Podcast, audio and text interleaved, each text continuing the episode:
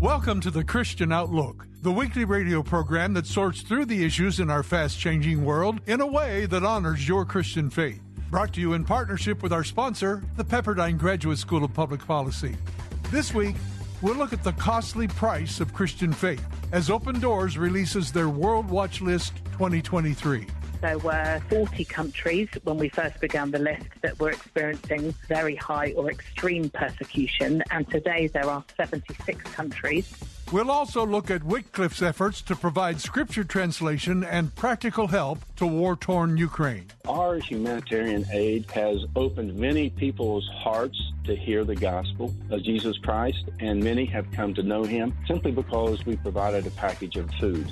We'll also hear from Joni Eareckson Tada on the Christian's great hope, heaven. To long for heaven is to long for Jesus.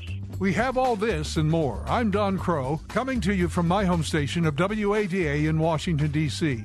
You can catch my program each weekday through our live stream at WAVA.com and also through the TuneIn radio app.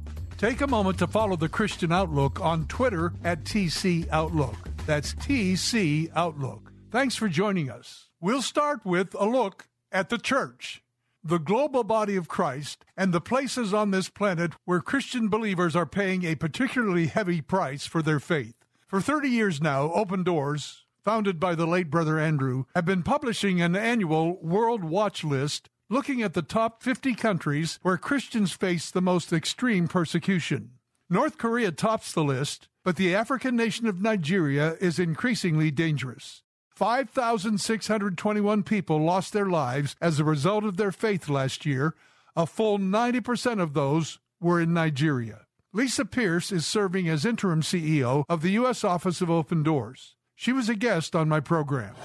We've talked about it often through the years, the Open Doors World Watch List. In fact, we've talked about it quite recently.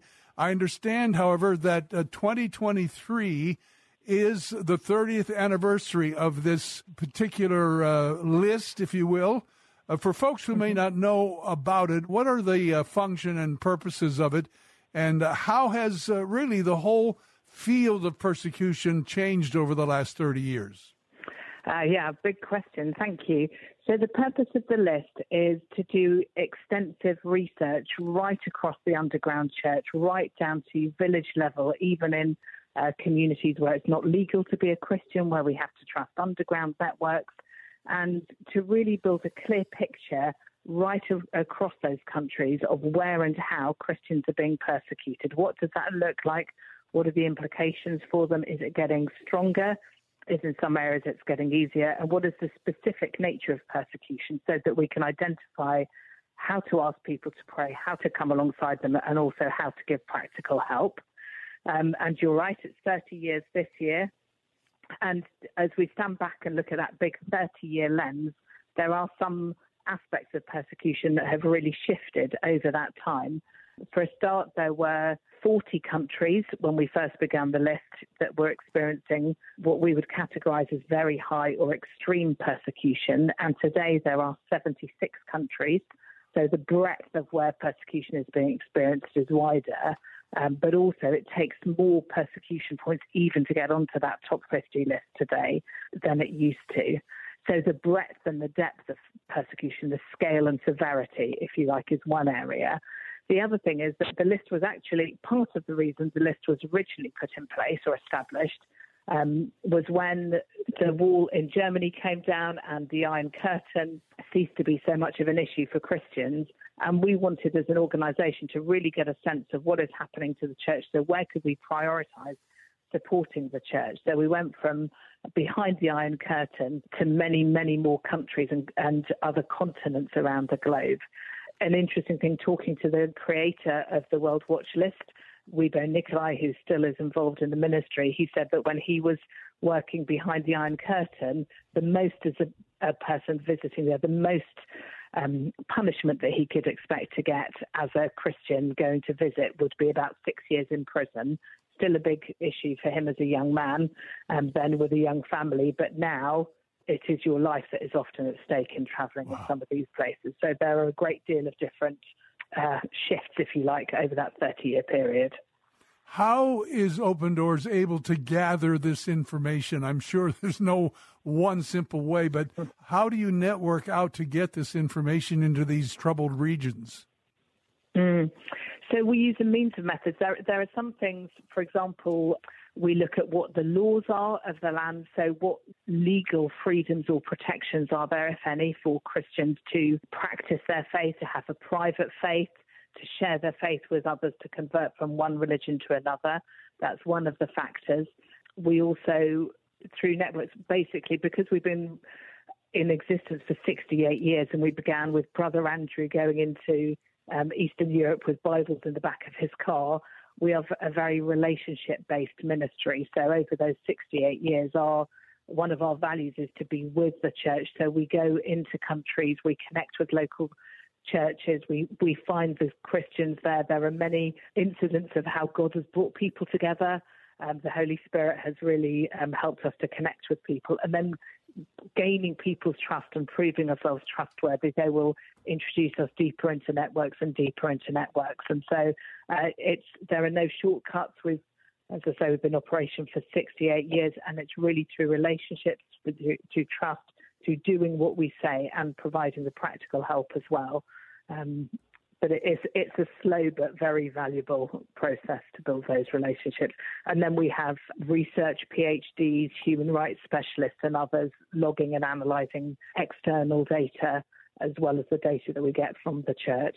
One interesting fact is that um, in this year's list, there are actually over 4,000 people who contributed to the data on today's wow. list. So it shows the scale. Wow. My frustration often has been that the American public at large and the American church in particular seems to be uh, desensitized uh, or at least not very well informed or involved or engaged in uh, the issues that affect our brothers and sisters. Can you suggest ways in which Christians here in the United States can get involved? Yeah, thank you. Um, well, you mentioned at the beginning our website, opendoorsus.org opendoorsus.org, um, then we can connect you with stories of what is actually happening to brothers and sisters in the persecuted church today. Get involved in praying. God will break your heart as you, as you pray, but it will be um, a real challenge and inspiration to your faith as well. One key way to guard against getting desensitized is to remind yourself of God's overarching purpose on this planet. We hear it, of course, in the Great Commission from Matthew 28 Go therefore and make disciples of all the nations. A key piece of that work of disciple making is access to a Bible in one's own native tongue. That's what the good folks of Wycliffe have been doing for more than 75 years. And they're continuing their good work in Ukraine as bombs continue to come down. Steve Martin of Wycliffe Associates joined Georgene Rice on True Talk KPDQ in Portland one of the things that Wycliffe Associates is focusing on right now is supporting Bible translators and their families, as well as other Christians in Ukraine. Now, it might surprise some of our listeners to know that there are Bible translators in Ukraine. It's sort of the Bible belt of that region. Explain what Bible translators in the Ukraine region are doing, and then we can talk a bit about the challenge they currently face. Yeah, so they're involved in language groups uh, that don't have scripture. Uh, some of those may have a New Testament, they don't have an Old Testament. Some may have portions of the scripture, and then there's the people groups that don't have any scripture at all.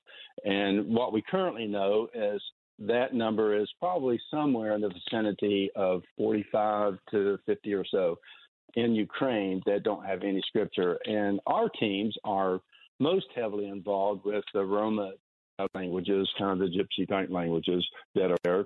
And we have opportunities uh, right now with our regional director who lives in Kiev uh, to reach out to eight other uh, language groups. And I think he plans on doing that in November. Can you talk with us about the Emergency 911 Fund and uh, how Bible translators in Ukraine are um, suffering as a consequence of the conflict that's going on there? Uh, certainly can, Georgene. When this all happened back in February, actually February 24th, uh, many of us were gathered together in another country outside of Ukraine, and our team was with us. Our Ukraine team was with us. So it's kind of interesting as things started happening and cell phones started buzzing, uh, ringing, uh, alarms started going off, and all our attention went to what had just happened in their country. We immediately began praying, stopped our meeting, began praying, just seeking God's face uh, for His intervention at that time. And then, of course, by the end of the evening, the devastation, the destruction, the death report, all that stuff started coming in uh, to us and our Ukraine team. So it didn't require any additional prayer for us to know what to do. Mm. It's one of those things where you know what God wants you to do um, just in your spirit. So we immediately began arranging how do we help our people. What turned out for us was we had families that were separated. They were maybe some of the family was in a different country, some of the families in a different part of the country. And uh, we had one set of parents and their daughter were separated. The daughter was at the home. The parents were actually with us. And eventually, uh, they were, we were trying to get the daughter out, and every road was closed, every bridge was bombed. It was just she always ended up getting turned back. Eventually, uh, uh, they were able to be reunited in another country, and we were providing funding uh, for them to be able to to live because they had lost everything uh, in the process of the daughter uh, escaping. Right after she got away, a bomb hit their home and destroyed it. So we've been able to go in, provide those needs, uh, just basic humanitarian needs uh, for our our staff and for translation team members. And we don't really limit that to only those who work with us and are doing translation, but we let them look at the landscape around them because they have some eyes that they can see where hey, these people really need help. And what we found at Wycliffe Associates is that our humanitarian aid has opened many people's hearts to hear the gospel of Jesus Christ, and many have come to know him simply because we provided a package of food or we met a need in their family's life, or there was a medical issue here as a result of something awful that had happened. So that's one of the ways, or some of the ways, that we have been able to assist at Ukraine. This particular family with the daughter, where they were separated, they've actually gone back into mm-hmm. their home city of Kiev and are actively back at work in Bible translation. Coming up, heaven, the Christian's great hope. To long for heaven is to long for Jesus. Joni Eareckson Tada, when our Christian outlook continues in a moment. Celebrating our 25th anniversary, the Pepperdine Graduate School of Public Policy invites you to learn from one of our beloved teachers, Dr. Gordon Lloyd, in a four part webinar series titled The Roots of Political Economy Capitalism versus Socialism. This free video series teaches foundational principles of free markets, as well as the philosophers behind socialism. Find out more at go.pepperdine.edu slash capitalism. That's go.pepperdine.edu slash capitalism. Welcome back to the Christian Outlook. I'm Don Kroah. As we consider the church around the world today and the efforts to press forward with the church's Great Commission mandate, it can be easy to lose heart. That is, if we lose focus. You and I can live more fully on this side of eternity as we consistently regain our focus on heaven, our eternal home. It was in 1995 that Joni Eareckson Tada released her book, Heaven, Your Real Home she felt it needed an update. Joni was a guest of Georgene Rice talking about heaven, your real home, from a higher perspective. You write in the preface to the new edition that the longer you journey with your eyes on heaven, the more you begin to see. We often, when we when we think about heaven, we can't help but think of uh, 24 karat gold streets and tree-lined crystal rivers and rainbow thrones and uh, lakes of, of uh, made of glass, and it, and, and the New Jerusalem, which looks like uh, you know probably uh, pales the city of Oz in comparison. I mean, it just doesn't look very appealing. It doesn't look very attractive.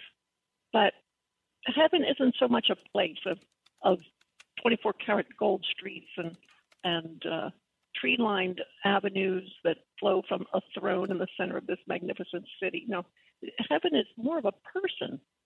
I, I just want people to understand that to long for heaven is to long for Jesus. And and if we don't have if we don't have good thoughts about heaven, if we don't get excited about going there, if we're not investing our heart's treasures there, then I, I would beg to say that perhaps we're not searching after Jesus hard enough. Mm. If, because if we don't love, if we're not in love with Jesus, we're, we're not going to be excited about heaven. But if we do love Him, oh my goodness, wherever He is, we want to be, and of course that's in heaven. So in this book, I talk a lot about my friend, the Lord Jesus, who's closer than a brother. He is my bridegroom, the Son of God who loved me and gave himself for me. He's the King, he's my King. And prolonged suffering, Georgene, I think, has given me that focus. As, as the days slip by, as I deal with chronic pain daily, and now this second battle with stage three cancer, my focus is much, much more on Jesus, which means my focus is much more on heaven. Mm. You point out that in the early days of your paralysis, you were fascinated by heaven because uh, you would be healed there. Um, it was an escape from the reality that you uh, lived at the time and still live in even more painful ways. But you write that your perception of heaven has changed as you've gained spiritual maturity, and that should really be the trajectory of our understanding in regard for heaven, regardless of our physical circumstance, should it not? Oh, absolutely. You know, often when we think of heaven, we think of what we're going to get, we think of what we're going to gain.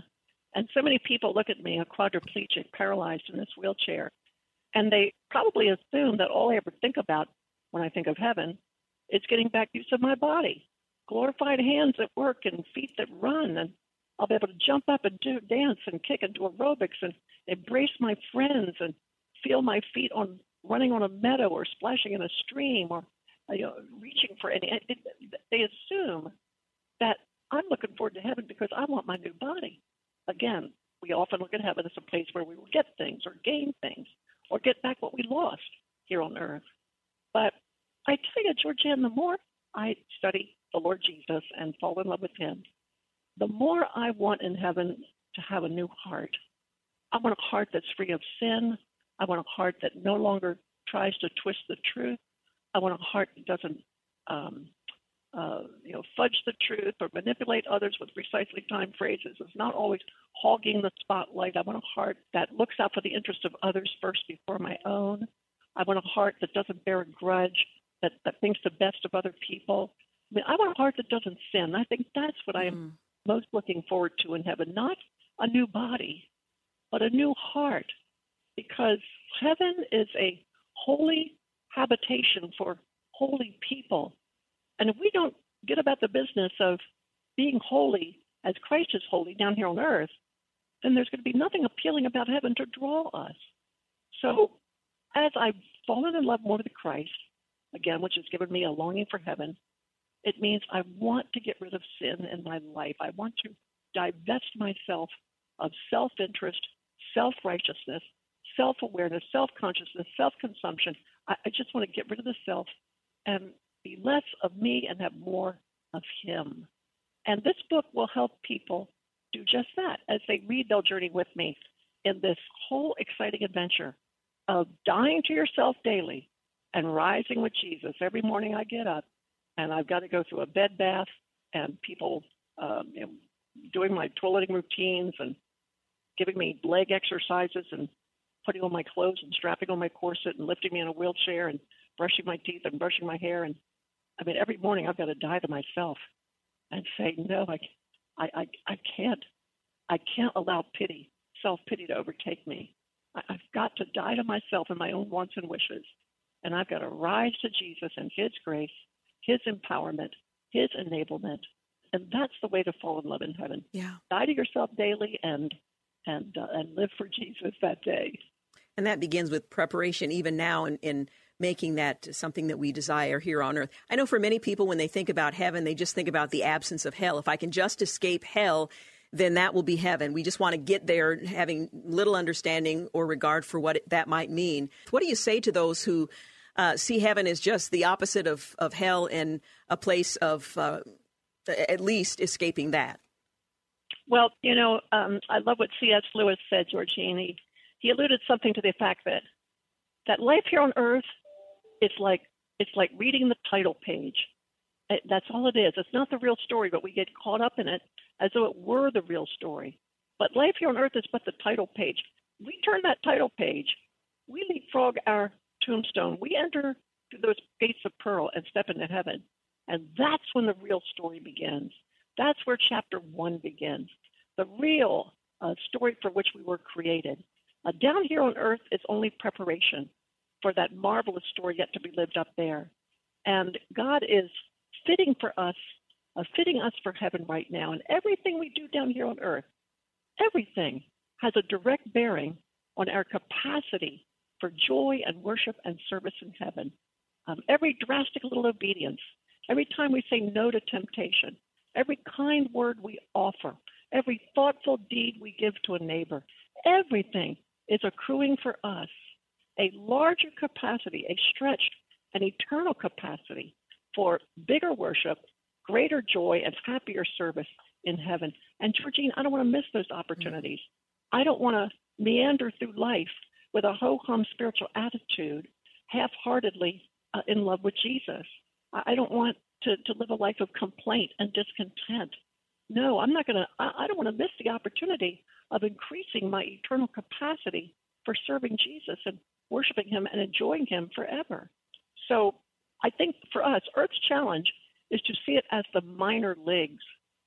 Like we're in training for the major leagues in heaven. And I don't want to be less in the kingdom of heaven. Boy, it would be wonderful to one day be considered great in the kingdom of heaven because there will be degrees of joy and service and worship in heaven. Some will have lesser of a degree, and others will have greater degrees. And how we live on earth uh, depends on where our eternal estate will be. So um, get busy about investing in heavenly glories above, like Colossians chapter 3 says. Set your mind, set your heart, set your focus on, on heaven above. And suffering down here on earth is a great way to do just that. Coming up, what is the purpose and meaning of this life? If you take the civilizational moment we're in, obviously the West has as its central dynamic the Jewish and Christian faiths. And yet the West has rejected the faiths that made it. Os Guinness, when the Christian Outlook returns in a moment.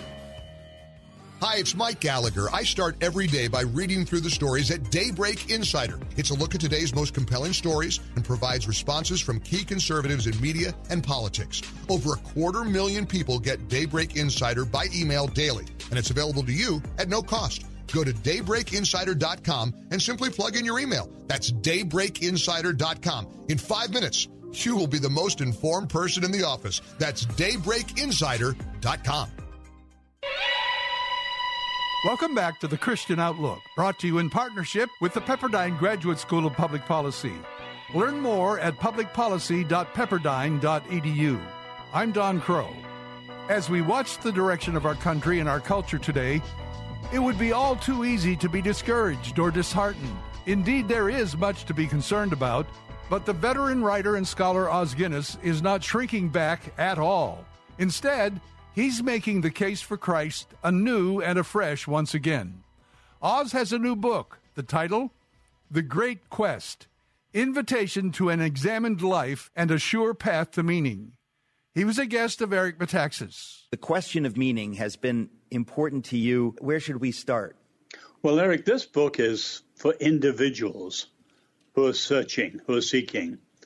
But for me, the big picture of the Western world is the background.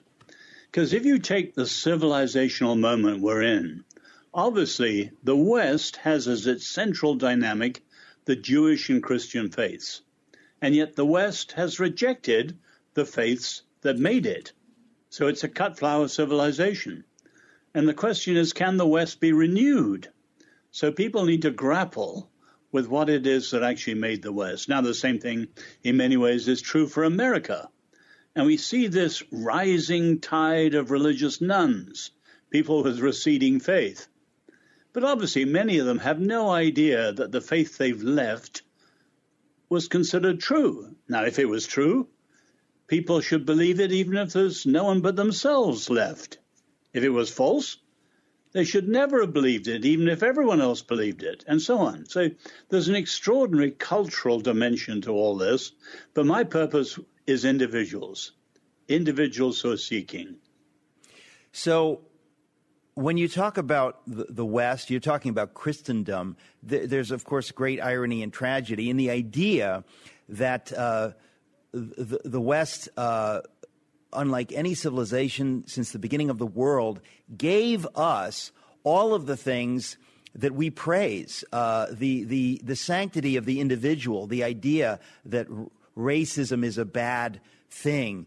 There's so many things that Christendom gave us in the context of the West and Europe. And maybe I can ask you, we can begin. What is it within uh, the West, within Western Christendom, that would lead uh, to people hating the very things uh, that, that gave them their values. It's, it's, it's, there's something bizarre about it. It's like a snake swallowing its own tail. It doesn't, it doesn't quite make sense. So, what is it that the seeds of our destruction are, are sort of uh, they're, they're there in the, in the best of Western Christendom? Well, I think the first great rival to the Christian faith was the Enlightenment. And if you look at the aggressive secularism that's grown up since then, there are really three impulses. One, we don't want God. And you can see that particularly in the French Revolution and all the radical movements that have come out of that. In other words, throne and altar, church and state were united, both corrupt, both oppressive, and the revolution threw out both. We don't want God. The second impulse is we don't need God modern prosperity through technology and capitalism and so on.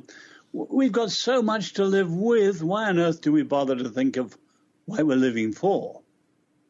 And then the third impulse is the more recent one through DNA and stuff like that. We can replace God. You take Yuval Harari, Homo Deus. Now put those together.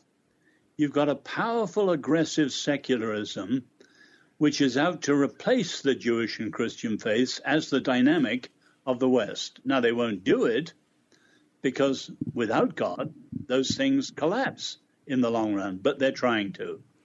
Beyond well, them, yeah. I mentioned that, you've got various radical movements. No, please continue. Uh, w- w- when you say various radical movements, w- to what are you referring? Well, when I say secularism, it's not against the West, it's against the Christian faith, but trying to replace the Christian faith in the West. But if you look beyond that, I call them the color waves. You've got a red wave, a rainbow wave, a black wave, and a gold wave. And each of them, in many ways, is not only anti Christian, but anti Western. So the red wave is clearly classical Marxism and then cultural Marxism the rainbow wave, quite obviously, the LGBT sexual revolution. And the black wave, the term that is used of everything that grew up of a radical Islamism since the Iranian Revolution in 1979. And then the gold wave, the way that so many of our elites are buying actually into ideas that come from the Chinese Communist Party in their attempts to do business with them, and so on. So there are very radical movements around, all of them against the Jewish and the Christian faiths. Coming up, a biblical perspective on what it means to be human.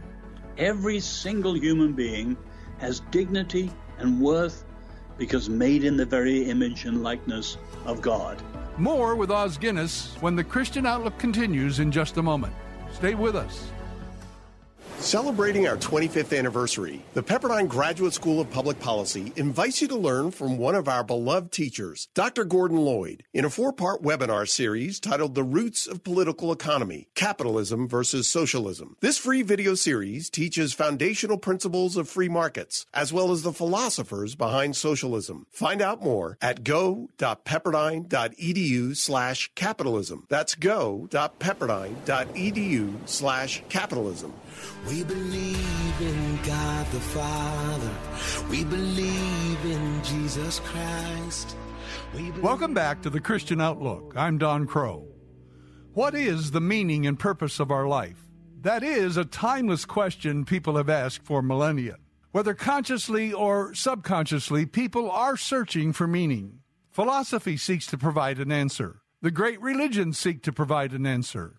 Christ, through the unfolding narrative of Scripture, offers an answer as well. Let's pick up with Os Guinness and Eric Metaxas talking about the great quest. And, you know, philosophy is incredible. It's basically thinking about thinking. And good philosophy is good thinking about thinking. But philosophy, after 3,000 years, doesn't come up with the great answers. And the simple fact is, you have to go to the great worldviews, the great philosophies of life, the great religions. And when you do that, there are broadly three great families of faiths the Eastern, Hinduism, Buddhism, the New Age movements, secularism, atheism, agnosticism, materialism, and so on. And then, of course, the Abrahamic, supremely in the West, Judaism, and the Christian faith with their notion of an infinite personal God. And depending which of the families of faiths you choose, you get decisively different answers. And one of my constant arguments is contrast is the mother of clarity. Say the biblical view. Every single human being has dignity and worth because made in the very image and likeness of God. The very highest view of dignity there is. Now, in other words, in the biblical view, we're defined upwards in relation to God, not downwards. You know, I lived in Oxford very close to Richard Dawkins and in a house very close to Desmond Morris, the author of The Naked Ape. But you take things like The Naked Ape or The Selfish Gene, and the way if we define ourselves downwards as animals or machines or whatever, we frustrate ourselves.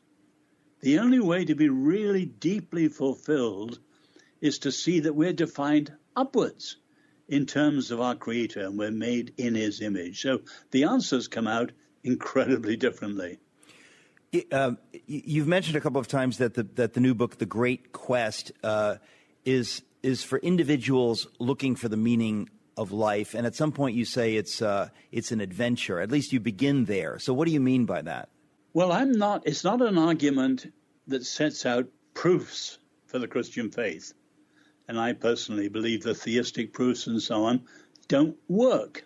And to the degree that some people think they work, they don't take you to the Lord God whom we really know as the God of Abraham and the Father of Jesus Christ. So I'm not setting out proofs, but describing the journey. And particularly for thinking people, the four phases of the journey. So a lot of people haven't even started. They haven't got to phase one, which is a time for questions. Phase two, a time for answers. Phase three, a time for evidences. And phase four, a time for commitments. But each of those has to be thought through in its own uh, pace and its own time so that people can move along. But there's no guarantee. In other words, I've set out the path, but each person has to follow it for themselves. So it's not a book you sit in an armchair come to the last page and you're convinced of an argument. No. It's a prospectus, of setting out a journey. It may take five minutes, it may take five years or 50 years, but a journey which thinking people must take for themselves to think through the meaning of life.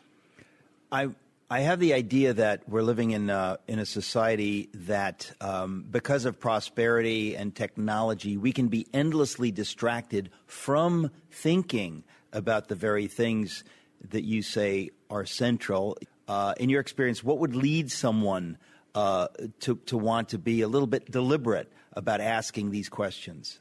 Seasons of life is one thing. And then, as you said, there are crises. But then, thirdly, you have what Alexander Solzhenitsyn called the crowbar of events. But my interest is mostly in the last one, which my mentor, you know him too, Peter Berger, calls signals of transcendence.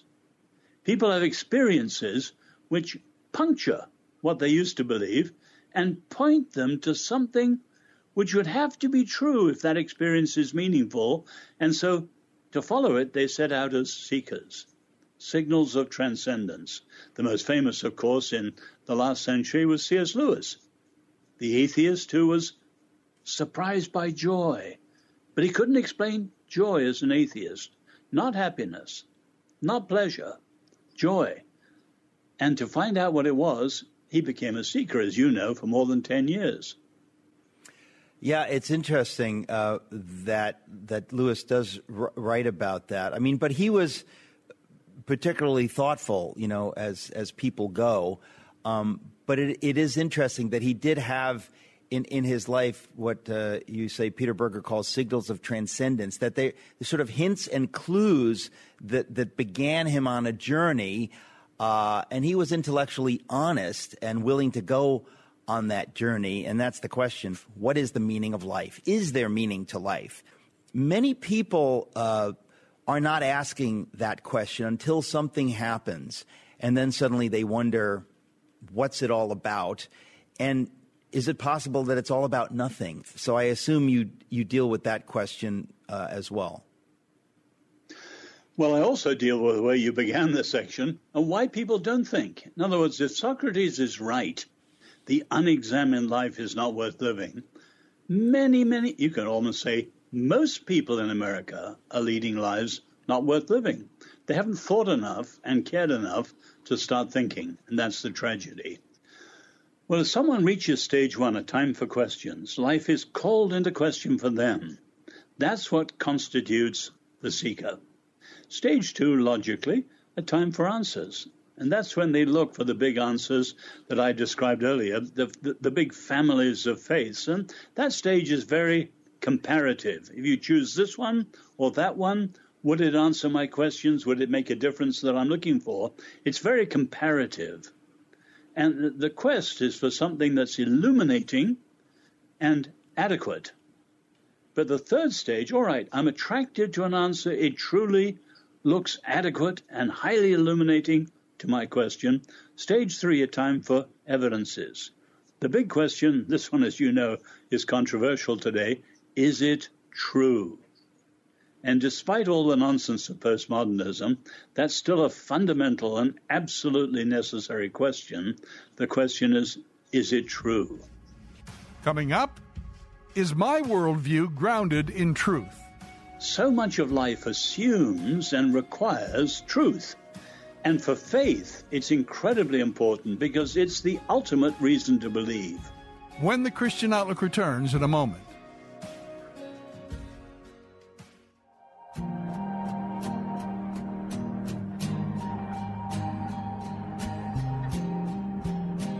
Welcome back to the Christian Outlook. I'm Don Kroah. As we discuss today the great quest and meaning and purpose in life, we turn now to the most fundamental issue Is it true? Is my worldview, or yours for that matter, grounded in truth? Once again, Os Guinness with Eric Metaxas. You were just touching on um, a time for evidence. In, in other words, people ask questions, they examine various options. So now the question is, uh, what do they find? So much of life assumes and requires truth. And for faith, it's incredibly important because it's the ultimate reason to believe. We ultimately believe because we are convinced that it is true. As I said earlier, and if it's true, it'd be true if nobody believed it. If it's false, it would be false if everybody believed it because it's true. Now, there are two main ways that people look into that. G.K. Chesterton is an example of one way, looking at it the big picture way.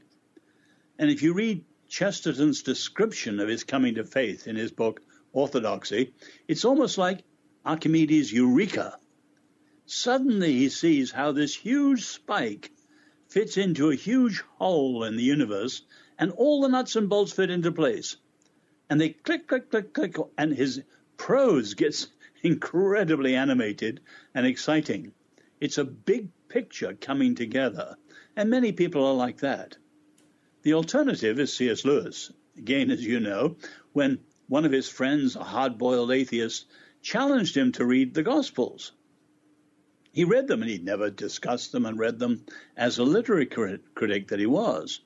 And when he did, that close up examination, of course, Jesus was an incredible teacher ethically, but he also said theological things which are obscene if they weren't true. Was Jesus a liar?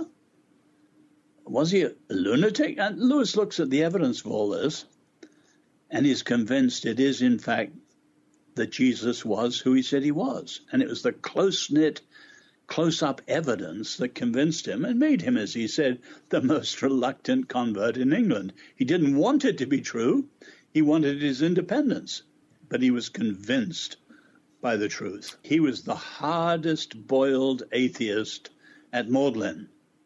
And they were discussing all sorts of things, and he said, Jack, have you ever looked to the Gospels? And Lewis said, No. But he was rather shaken because it was a hard bitten atheist who told him to do that. And he, as a professional literary critic, literary historian, hadn't looked at the Gospels the way he looked at other literature. That concludes our program today. I hope you enjoyed it. If you did, go to ChristianOutlook.com and take a moment to subscribe to our podcast on Apple Podcasts, Stitcher, and Google Play, and never miss these and other great conversations. Thanks for joining us. Our program has been brought to you in part through our partnership with the Pepperdine Graduate School of Public Policy. For executive producer Russell Schubin and producers David Pouchon and Michael Cook, I'm Don Kroah. Join us again next time for The Christian Outlook.